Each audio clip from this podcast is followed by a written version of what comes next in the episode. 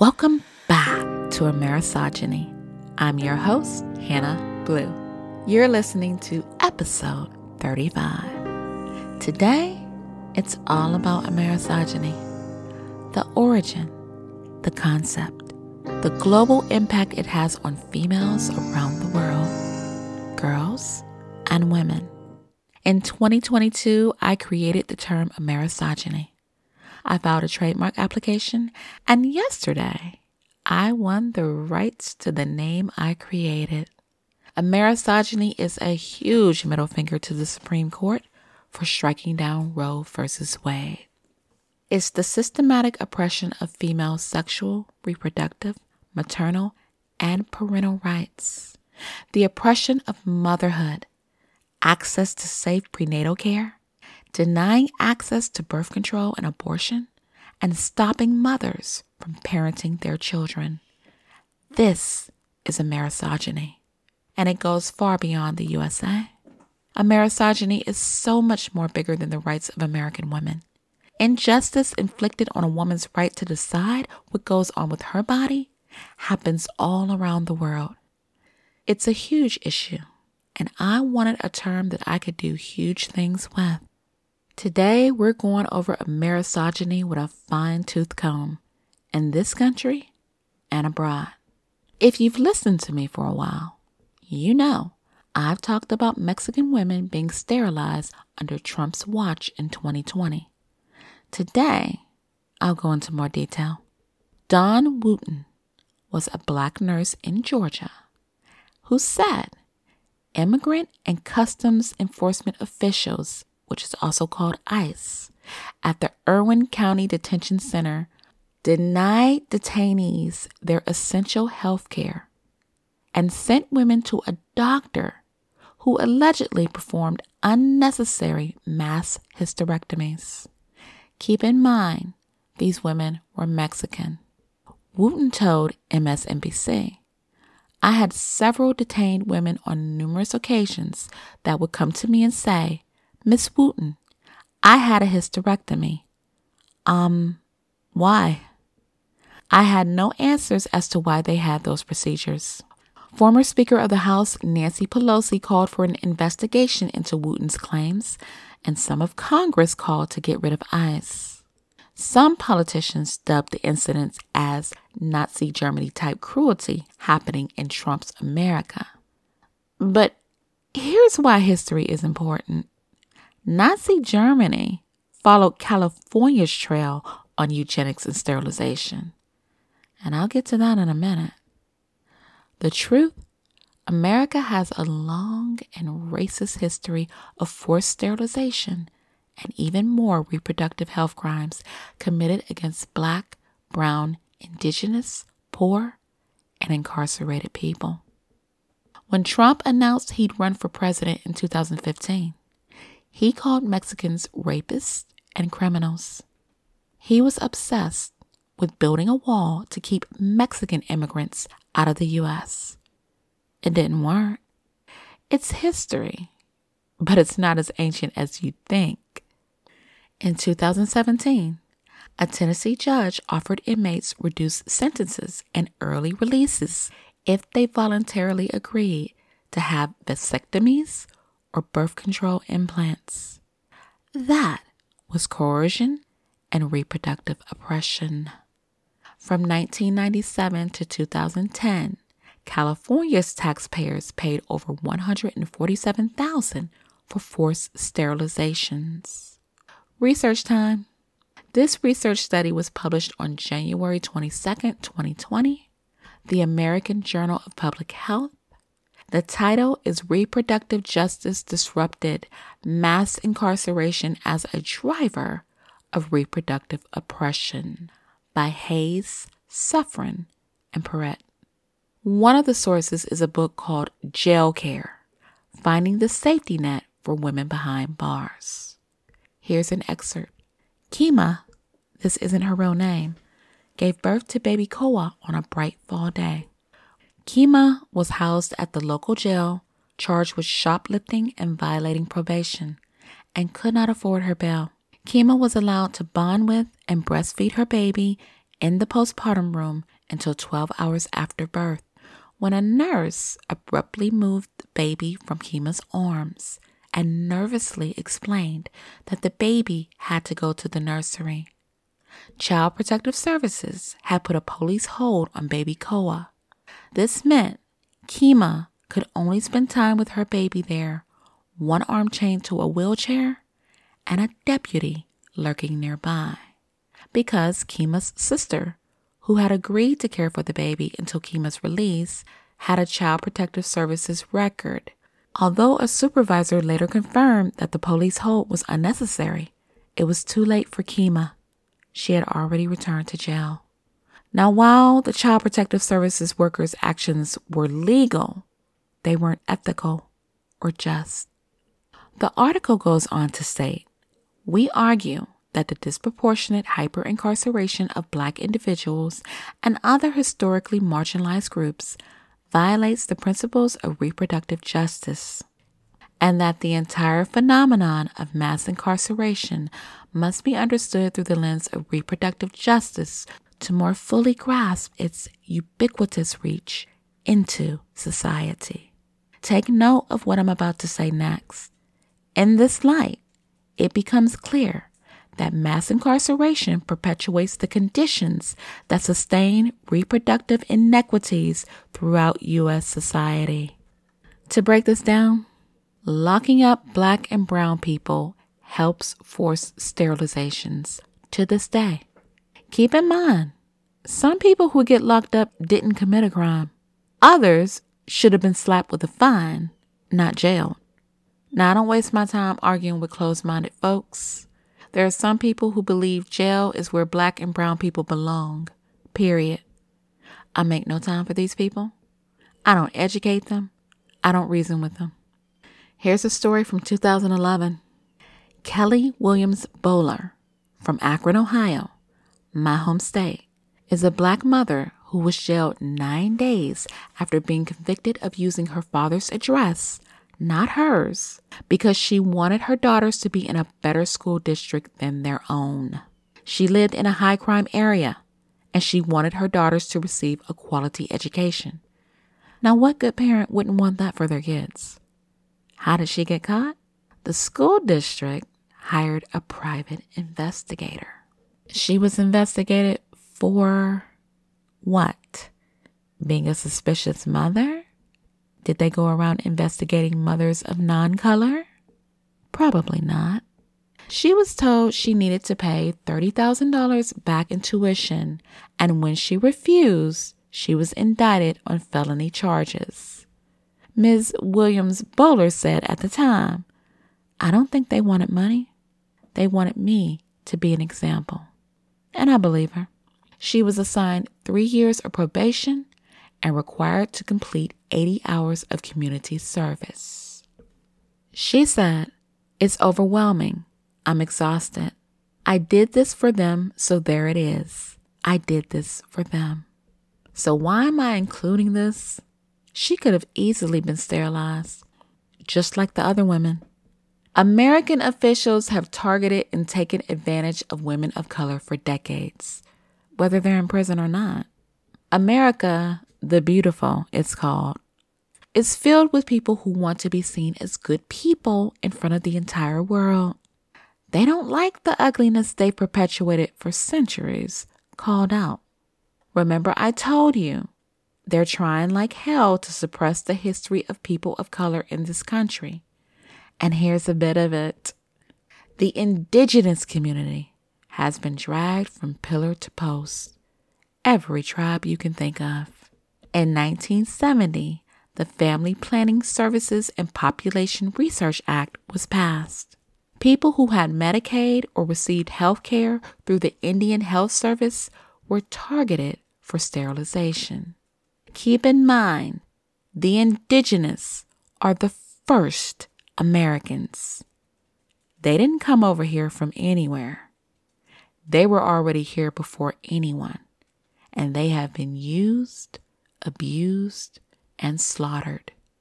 This law allowed 25% of indigenous women to be sterilized without their knowledge, understanding, or consent. Some were pressured or coerced. From the 1930s to the 1970s, Puerto Rican women were also sterilized.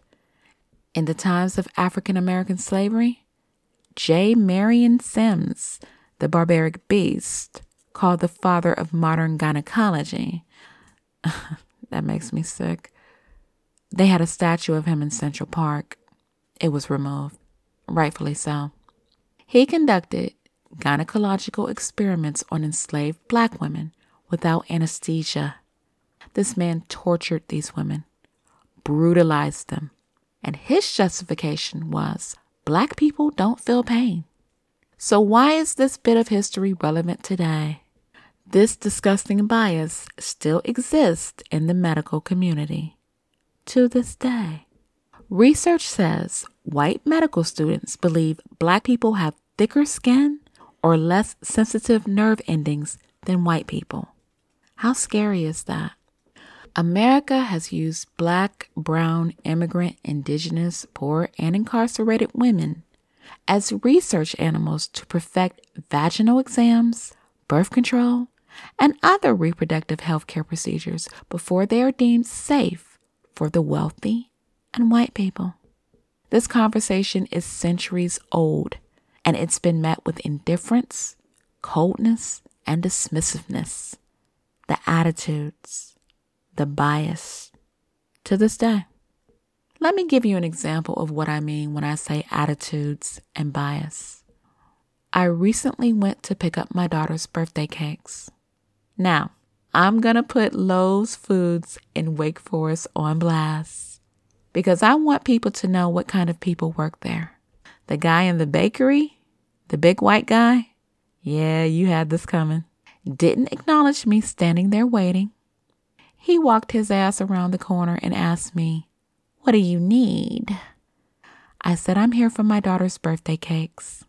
He put one of my daughter's cakes in a box that looked like it had been in the Civil War. I told him, "This box is unacceptable. Replace it, please." He replaced it and set it on the counter with a little thump. He looked at me and I looked at him. And with that look, I let him know exactly how I felt about him too. But what really got me going, I passed some flowers before I reached the checkout. I saw the prices and thought nothing of it because I'm not really a flowers person. A Black girl chose some and got in line. I got in the same line. Now, with Lowe's card machines, the cashier doesn't have to do anything except give you your receipt. The machines do all the work. There's no need to ask questions. A white girl was the cashier, and she looked at the Black girl for a long time before she rang up her flowers.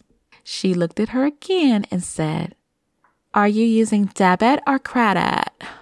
The Black girl and I looked at her at the same time. If you know, you know. And I said, "What does that matter?" The Black girl told her what she was using and paid for her flowers. There was no need for that question. She didn't have to push a button. Let me educate you on something. Here's why she asked that question.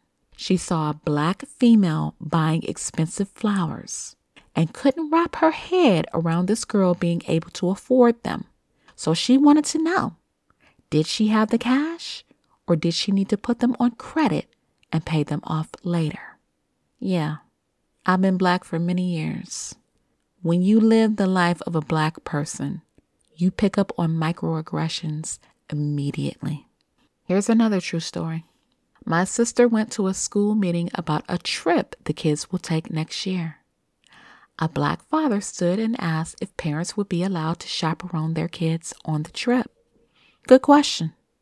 The white woman who was organizing the meeting told him no, because background checks would have to be given, so they just stick with the teachers. A white mother, who clearly wasn't paying attention, asked the same question a few minutes later. And the organizer, the same white woman, told her, "No, we just stick to the teachers." She never mentioned performing background checks. The Black father picked up on it right away and shook his head in disgust. So did my sister. So did I. This is what Black and brown people experience every day. They can't even go to the store and be left alone. They can't volunteer to chaperone their kids without prejudgment. Imagine the toll these incidents, these microaggressions, and judgments take on their mental health. But racists say, oh, why bring race into it? Why complain? I'm telling you, they're the poison of this country. It's better to just gloss over or pretend things don't happen so they don't have to deal with the guilt. When women of color get locked up, they may lose the right to decide what goes on with their bodies. That is a part of Amerisogyny. How misogyny, oppression, racism, injustice affects people around the world and its catastrophic effects on mental health. That is Amerisogyny. California had to pay the piper for what they did to Latinas. In 2021, California approved compensation of up to $25,000 for thousands of girls and women who were sterilized for decades by the government, who called them unfit to reproduce. Official documents describe some of them as mentally weak due to sexual deviation. California approved $7.5 million in payments when their governor Newsom signed a $262.6 billion budget. California is the third state, after Virginia and my state, North Carolina, to pay the victims of eugenic laws. People with mental illnesses and physical disabilities were sterilized to, and I quote, improve the human race. How sick. The payments are an apology, and it's long overdue. But California has been doing that since 1909. The eugenics law was repealed in 1979, but not before more than 20,000 people were sterilized. According to the Sterilization and Social Justice Lab at the University of Michigan, 627 survivors remain. Both men and women were sterilized, but Latinas were the main targets in California. According to the Michigan lab, from 1919 to 1952, women and girls were 14% more likely to be sterilized than men. Latinas were 59% more likely than non-Latinas, and Latino men were 23% more likely to be sterilized than non-Latinos. California's program was this country's largest, sterilizing a third of all Americans. It was so prominent, it inspired Nazi Germany to follow the eugenics movement. There's some history they don't want you to know, kids. America always wants this distorted lie, this image of perfection, when in truth, the atrocities it has committed against its people inspired Hitler. The goal of eugenics was to end all state institutions, prisons, hospitals, nursing homes, and orphanages. The key idea? If you sterilize the parents, you get rid of the undesirables in society. According to a state audit in June 2014, California forced incarcerated women to be sterilized from 2005 to 2013. None of the women were informed of what would happen or given the choice of alternative methods. They'll have to pay them too. According to the audit, of the 144 women who had a tubal ligation, 65% were Black, Mexican, or from other minority groups. Two documentaries you should watch are one, No More Babies. This covered more than 200 forced sterilizations from 1968 to 1974 at the Los Angeles USC Medical Center. Now, in 2018, the LA County Board of Supervisors apologized for the sterilizations, but the women aren't eligible for pay under the budget Governor Newsom signed. Activists say they hope to include them in the future. Isn't that something? The second documentary aired on PBS It's called Belly of the Beast. In 2001, a 24-year-old woman was told she needed surgery to remove a cyst on her ovary, but she was given a hysterectomy. The doctors never told her what was done to her. Her attorney told her she wouldn't be able to have more children. Black, Latino, and Indigenous women have suffered all of these years. Their right to be mothers was stripped from them simply because they were locked up. Our next stop, Canada.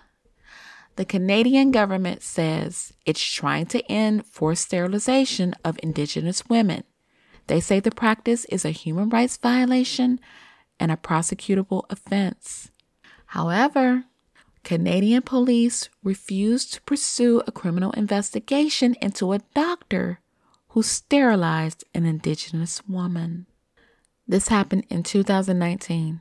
An Indigenous woman had surgery to relieve her abdominal pain, but the OBGYN, Dr. Andrew Kotaska, didn't have the woman's consent to sterilize her, but still did it even over the objections of the other medical personnel in the operating room. Dr. Maholtra of the First Nations Health Authority in British Columbia says, this is a pivotal case for Canada because it shows that forced sterilization is still happening. It's time that it be treated as a crime. Dr. Kotaska doesn't want to talk to media, but he issued a public apology, acknowledging what he did. He said the sterilization caused suffering for my patient. He said he was acting in what he thought was the woman's best interest. How? By sterilizing her? And don't doctors take an oath to do no harm? Yeah, he should be charged and have his license revoked. Now, Canadian government says anyone who commits forced sterilization could be subject to assault charges, and that police are responsible for deciding whether to proceed with criminal investigations.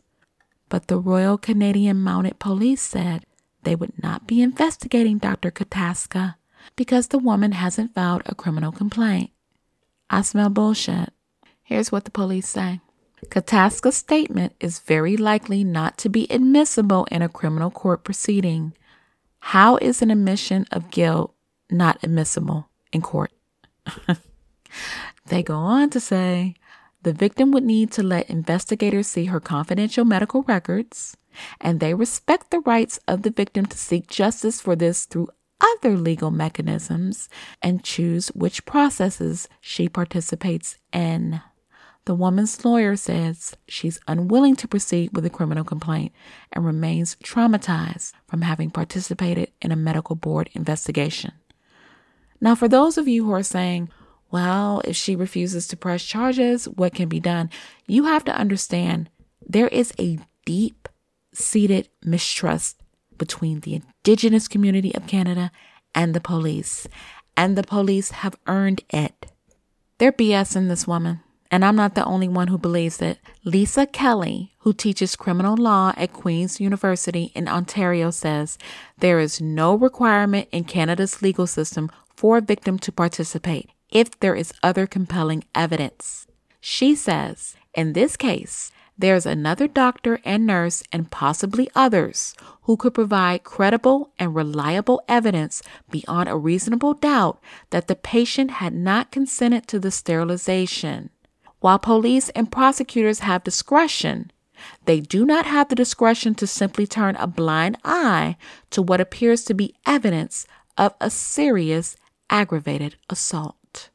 Senator Yvonne Boyer says the long history of mistrust between Indigenous people and the police made it difficult for many victims to pursue criminal prosecution. If a police officer becomes aware a crime has been committed, they have an obligation to investigate. Why would it be any different for an Indigenous woman being sterilized without consent? That's a good question. The victim is suing Dr. Kotaska and the hospital for 6 million Canadian dollars. That is 4.6 million in the US. They allege his actions were oppressive and malicious. Dr. Kotaska got a slap on the wrist. His license was suspended for only 5 months, and he paid a part of the costs of the investigation and was required to take an ethics course after he was found guilty of misconduct. Dr. Kotaska says he hopes to continue working with humility. That's pure bullshit. He should never be allowed to see any more patients. According to Emma Cunliffe, a law professor at the University of British Columbia, it's a very light suspension for forcibly sterilizing someone. It sends a very disturbing message that these violations of Indigenous women are not viewed as serious. And that's the truth. She's a woman of color, and police are showing they don't care what happened. Crimes committed against humanity includes women of color. They have every right to receive justice. The toll these atrocious acts take on their mental health. Imagine having a part of your body removed without your knowledge or consent. Our next stop, India. Let's talk about the Gandhi regime. India has a long and traumatic history of forced sterilization on men and women. Their excuse? They had a population problem. In 1975, then Indian Prime Minister Indira Gandhi declared an emergency, and the government forced a massive sterilization program. Gandhi had foreign funding and encouragement from the World Bank. The eugenics movement was in full swing as 6.2 million Indian men were sterilized by force in a single year. Thousands died from botched operations. Gandhi's reign ended, but it stopped nothing. India carries out 37% of the world's sterilizations. In 2012, 4.6 million women were sterilized. Sterilization camps are held across the country, and it's promoted and offered as the only method of family planning. Healthcare workers are threatened with salary cuts and dismissals. As a result, some of the workers pressure women to be sterilized. Indian women continue to have no control over reproductive choices and their bodies. Millions of women have been stripped of the right to make choices about their bodies. Using COVID-19 as an excuse in 2020, 250 women were sterilized that year. Just to show how huge forced sterilization is around the globe, here's another research study. Forced Sterilization of Women as Discrimination by P. Patel. It was published in 2017, and this is an excellent study. And I quote, "There has been a long history of subjecting marginalized women to forced and coerced sterilization. In recent years, the practice has been documented in countries in North and South America, Europe, Asia, and Africa. It has targeted women who are ethnic and racial minorities, women with disabilities, women living with HIV, and poor women.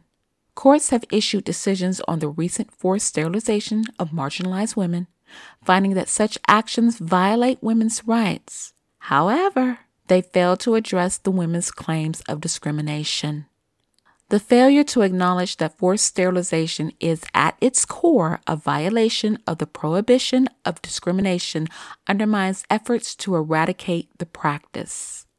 It further fails to recognize that coerced and forced sterilization fundamentally seeks to deny women deemed as unworthy the ability to procreate."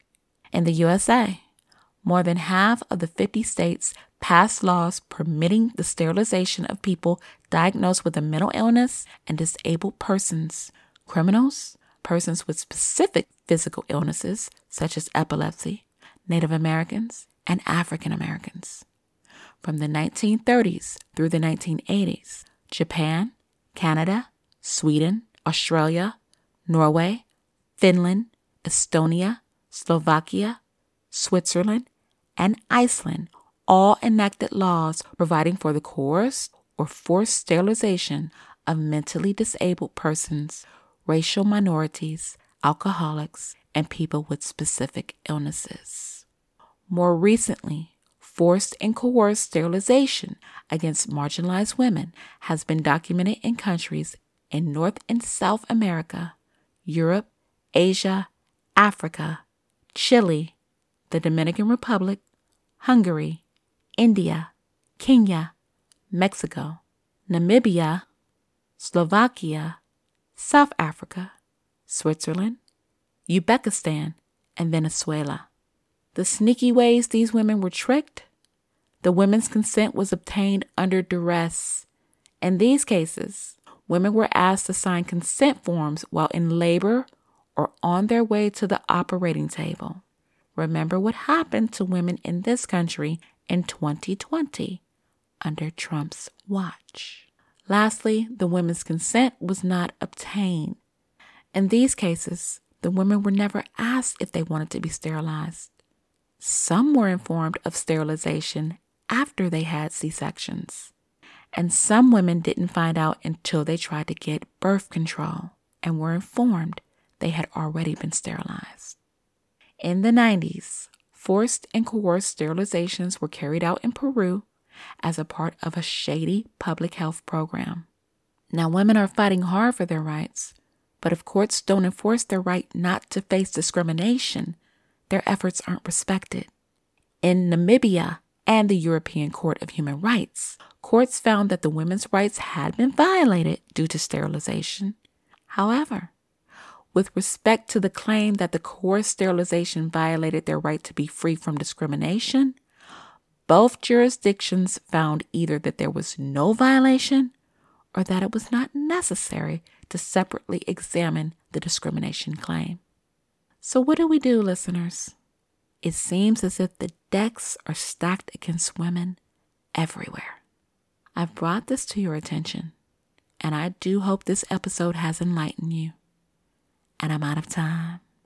If you receive anything out of today's episode, feel free to follow me on Podbean, Apple Podcasts, Google Podcasts, Spotify, Samsung, or wherever you listen from. Be easy. Take care of yourselves.